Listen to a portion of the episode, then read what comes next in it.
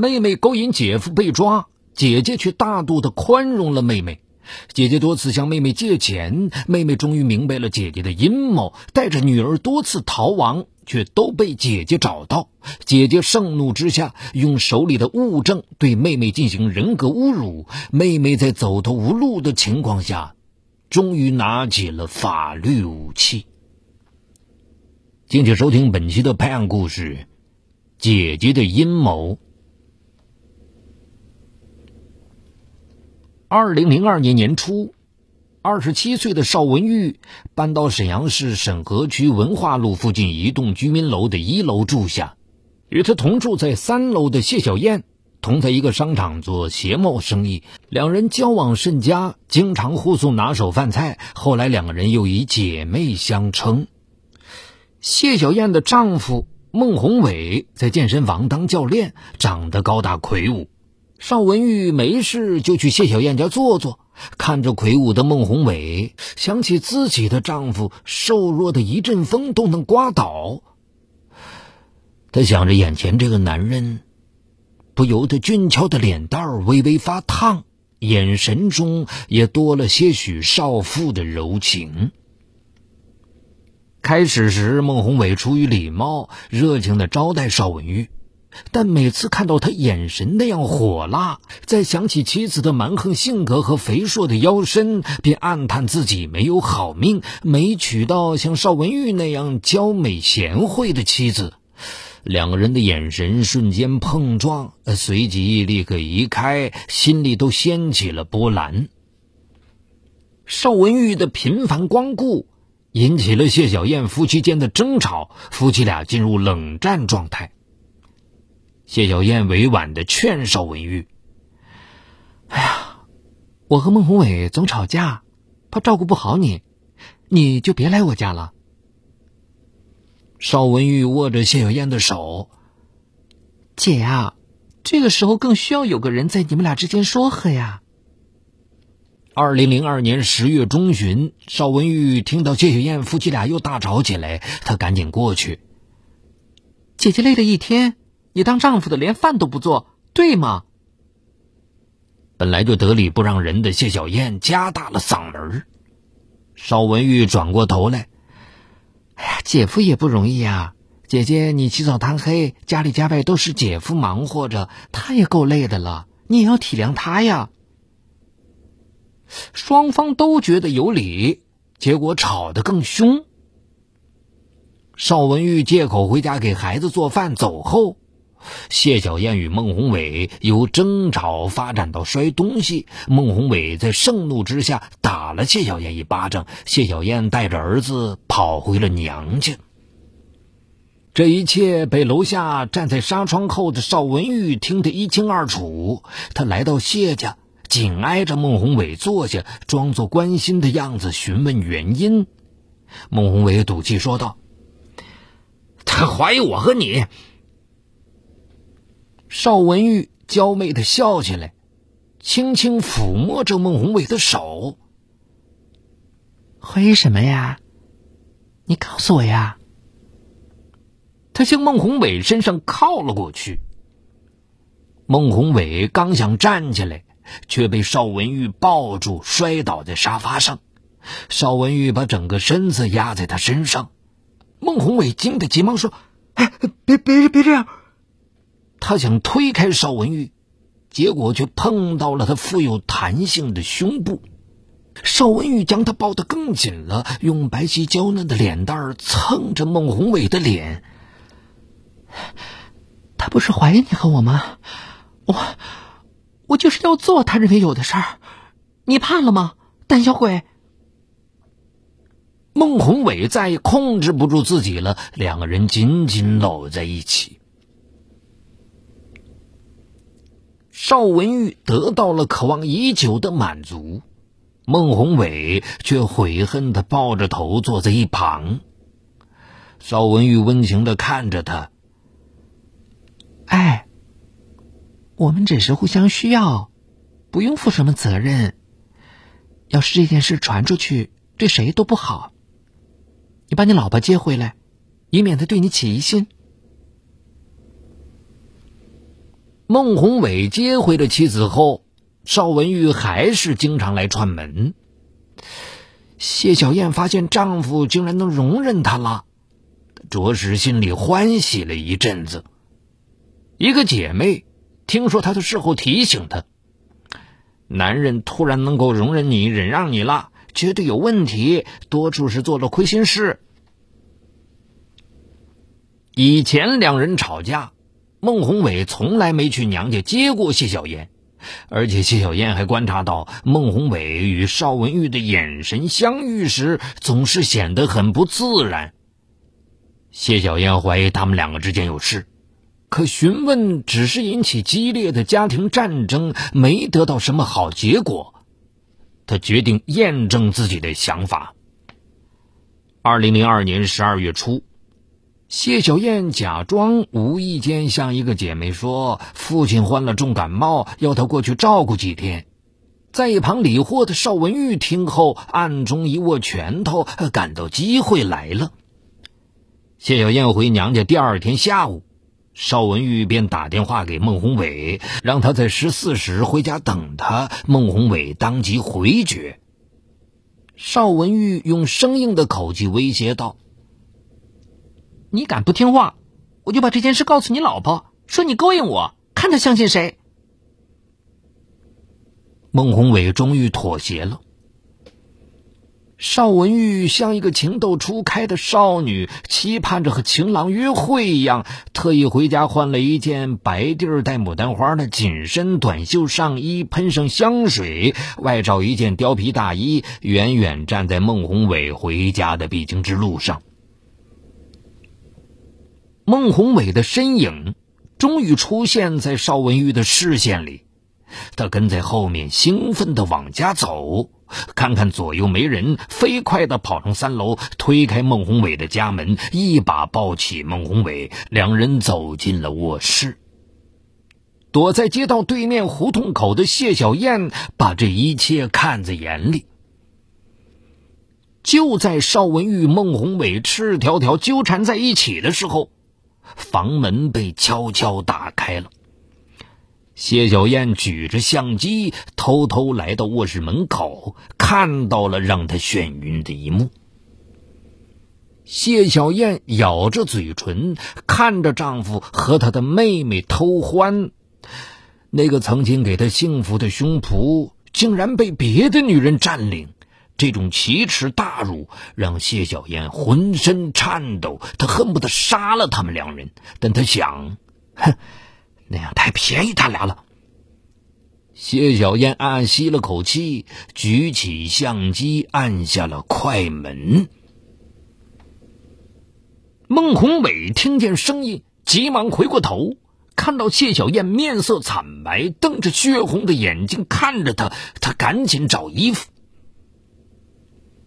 谢小燕的动作出奇的快，一把抓过孟宏伟和邵文玉的衣服。等邵文玉看到谢小燕站在门口怒视着他时，顿时羞愧难当，拿起一条枕巾捂在胸前。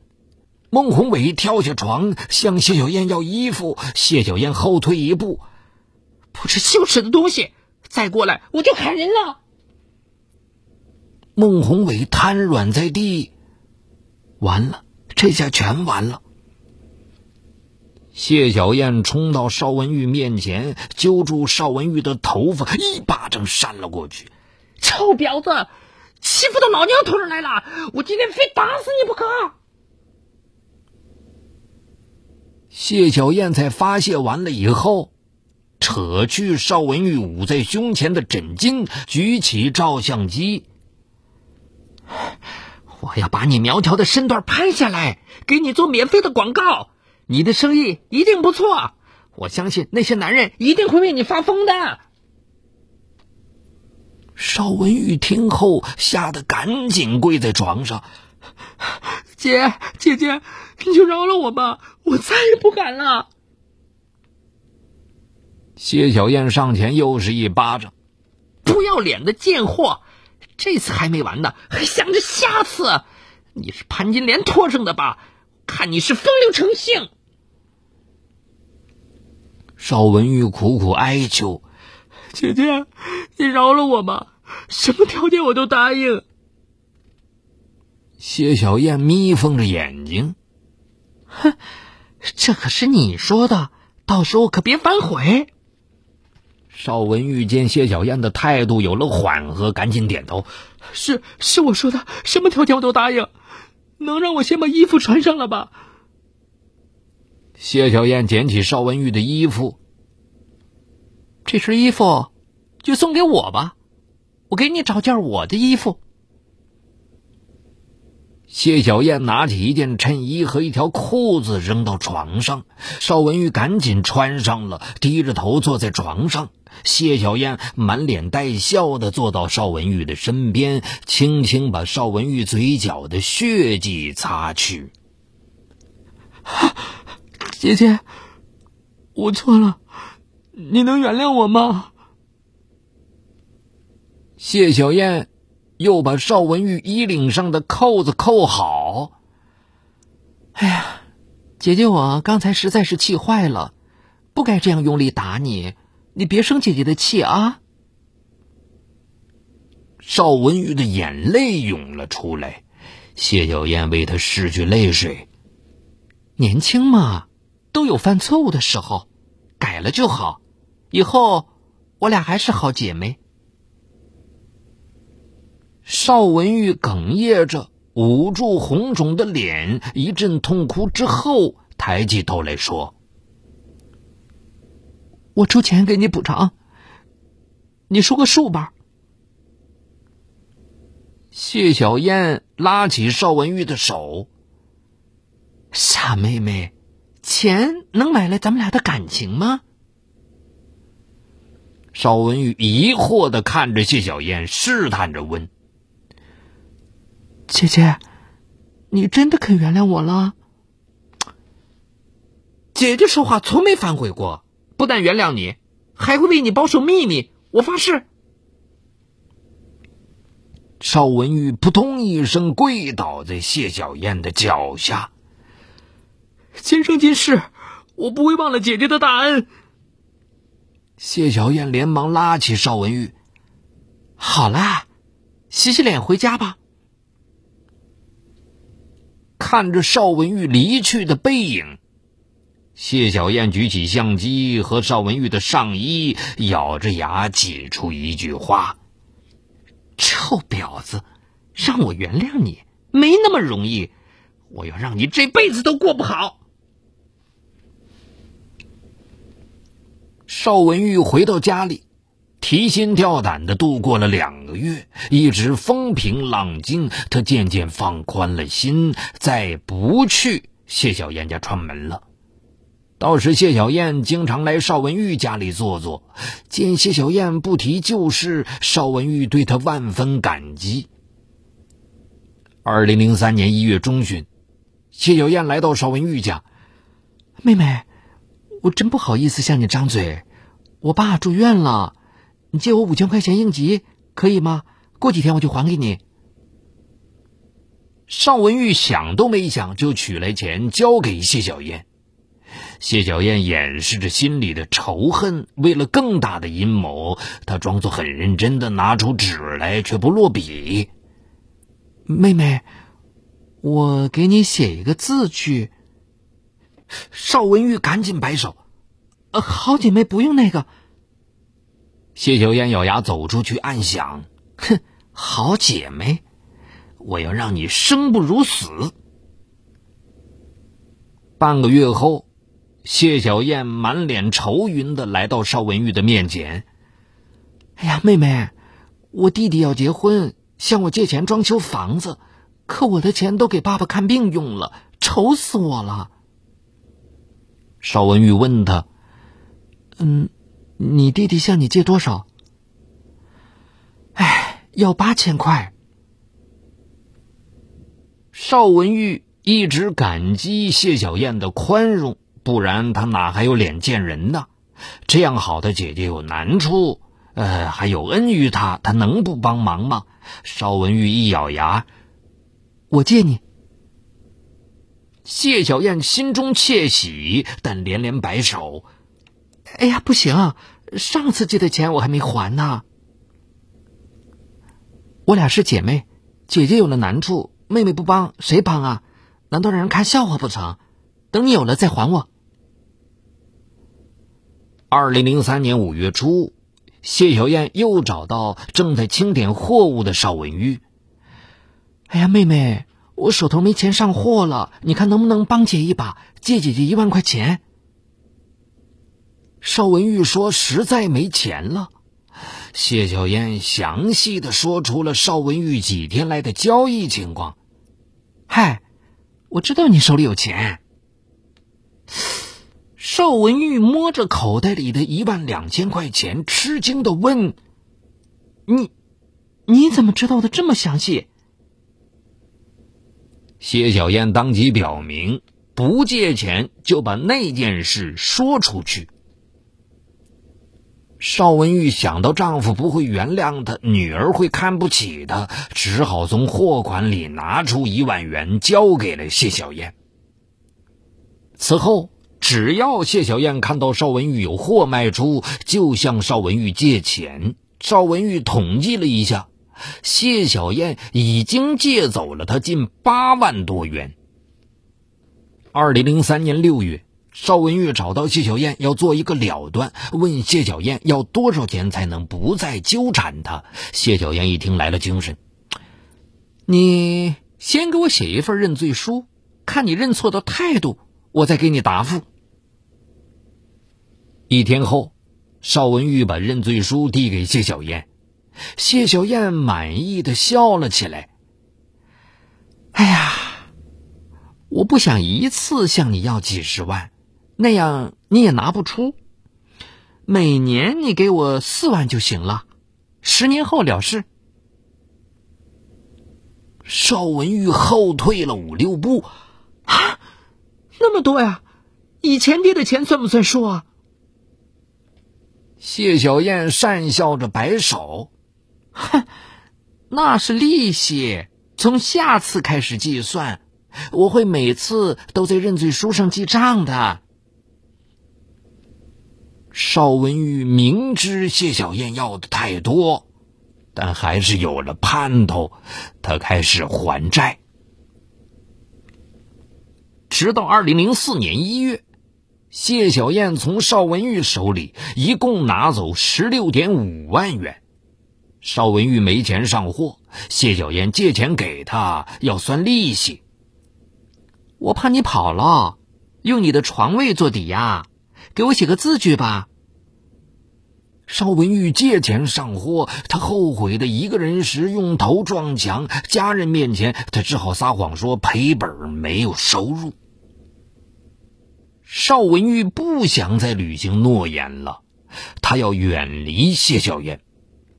邵文玉已离家远，没人接送女儿，以及父母年纪大需要照顾，搬过去就不用两头跑这样辛苦为由，说服了丈夫，她悄悄去房屋中介登记，准备卖掉房子。2004年10月16日，谢小燕见到摊位上呆发愣的邵文玉，哎，你想逃啊？你的债还没还清呢。邵文玉一改往日的懦弱，大声道：“我已经不欠你什么了。”谢小燕惊呆了。过了一会儿，她冷笑道：“哼，你不按合同办事，就别怪我不讲情面。”从此，一起卖货的人开始用怪异的眼光看邵文玉。哎呦！原来他这样风骚啊，以前可没发现。街坊四邻也开始讨论邵文玉的丑事。邵文玉的丈夫魏平痛打了他一顿之后与他离婚，孩子归邵文玉抚养。2004年11月中旬，邵文玉把商场里的摊位低价出退，带着7岁的女儿到郊区租了房子。2005年1月8日，打工回来的邵文玉刚到家门口，就看到谢小燕在等他。谢小燕抚摸着他的貂皮大衣，哼，你搬到这里住，大家对你还不了解，用不用我再把你介绍给大家认识认识。邵文玉浑身发抖，你要怎么样才能放过我？谢小燕吹着自己的手指甲，你看我这身衣服挺好吧，就是鞋差了点，你拿5000块让我换一双好点的鞋。我知道你丈夫给女儿留了一大笔抚养费在你手里，她还小，暂时用不上。这时邵文玉的女儿魏倩倩回来了，谢小燕抚摸着魏倩倩的头，对邵文玉说，你要好好保护她，受到伤害会影响她一生的。邵文玉又气又恨，但只能听着谢小燕的奚落，看着谢小燕得意洋洋地拿走了5000块，邵文玉立刻收拾东西赶紧搬家。2006年11月14日，谢小燕再次找到邵文玉的新出租房，说最近手头紧了，让邵文玉在2天之内给他准备3000块。邵文玉跪下恳求，大姐，我已经没钱了。谢小燕扶起邵文玉，哎呀，你可以出去借嘛。邵文玉的眼睛里简直要喷火了。谢小燕装作很胆怯的样子说，哎呦，我好怕哟，但我知道你不敢把我怎么样，因为你的女儿还小，需要你照顾。随后他瞪起眼睛，明天我来取我的钱。第二天，邵文玉去亲属家借来了钱，给了谢小燕。邵文玉已经换了7次住处，都被谢小燕找到了。谢小燕警告邵文玉，哎，你再敢躲着我，我就让你女儿知道一切，我提出的要求你必须无条件接受。2007年7月3日，谢小燕把邵文玉手里仅有的240元拿走后表示这件事结束了。邵文玉兴奋地给谢小燕跪下，谢谢你。邵文玉用感激的泪水深情地送走了谢小燕。之后邵文玉高兴地在屋里一边跳一边挥着手大喊，我终于熬出头了，解放了。2007年7月18日，邵文玉打工的车间里，工人们传递着一件女士上衣，邵文玉认出那是他当初偷情被抓那天穿的衣服，他羞愧地低下头，脸上一阵一阵的发烫，他恨不得有个地缝钻进去，就连锤子打在手指上他都没有感觉到痛。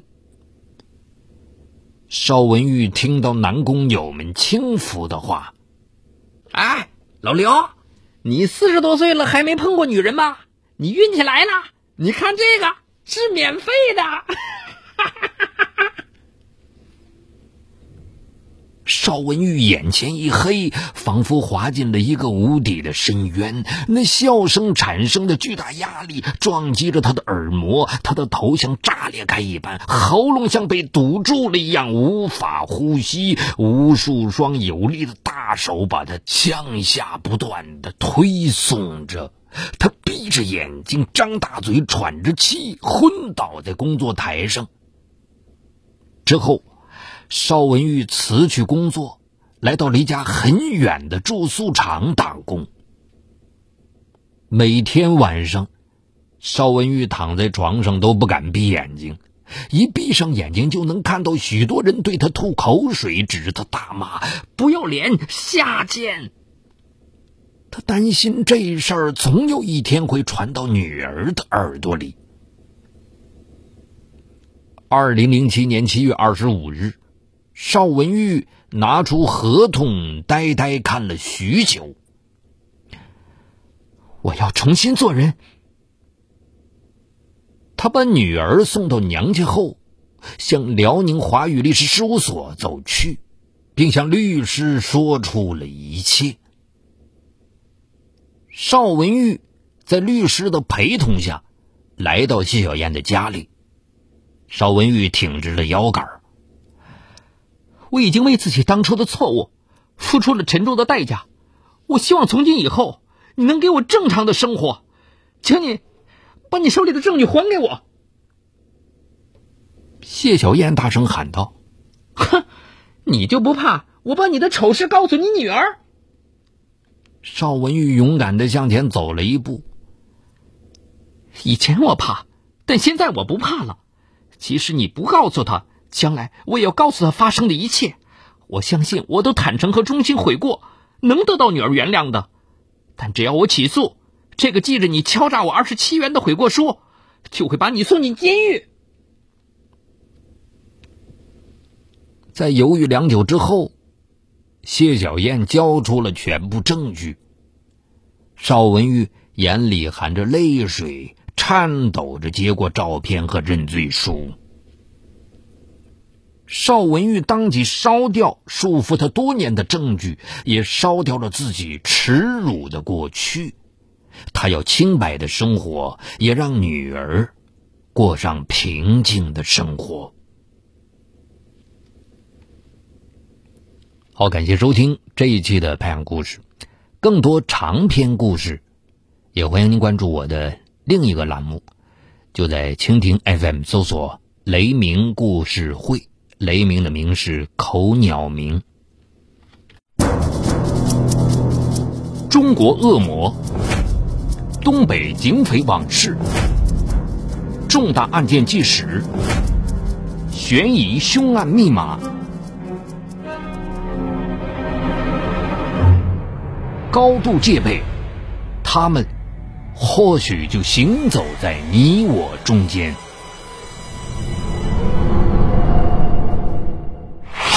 雷鸣故事会，带你直击犯罪背后的人性深渊。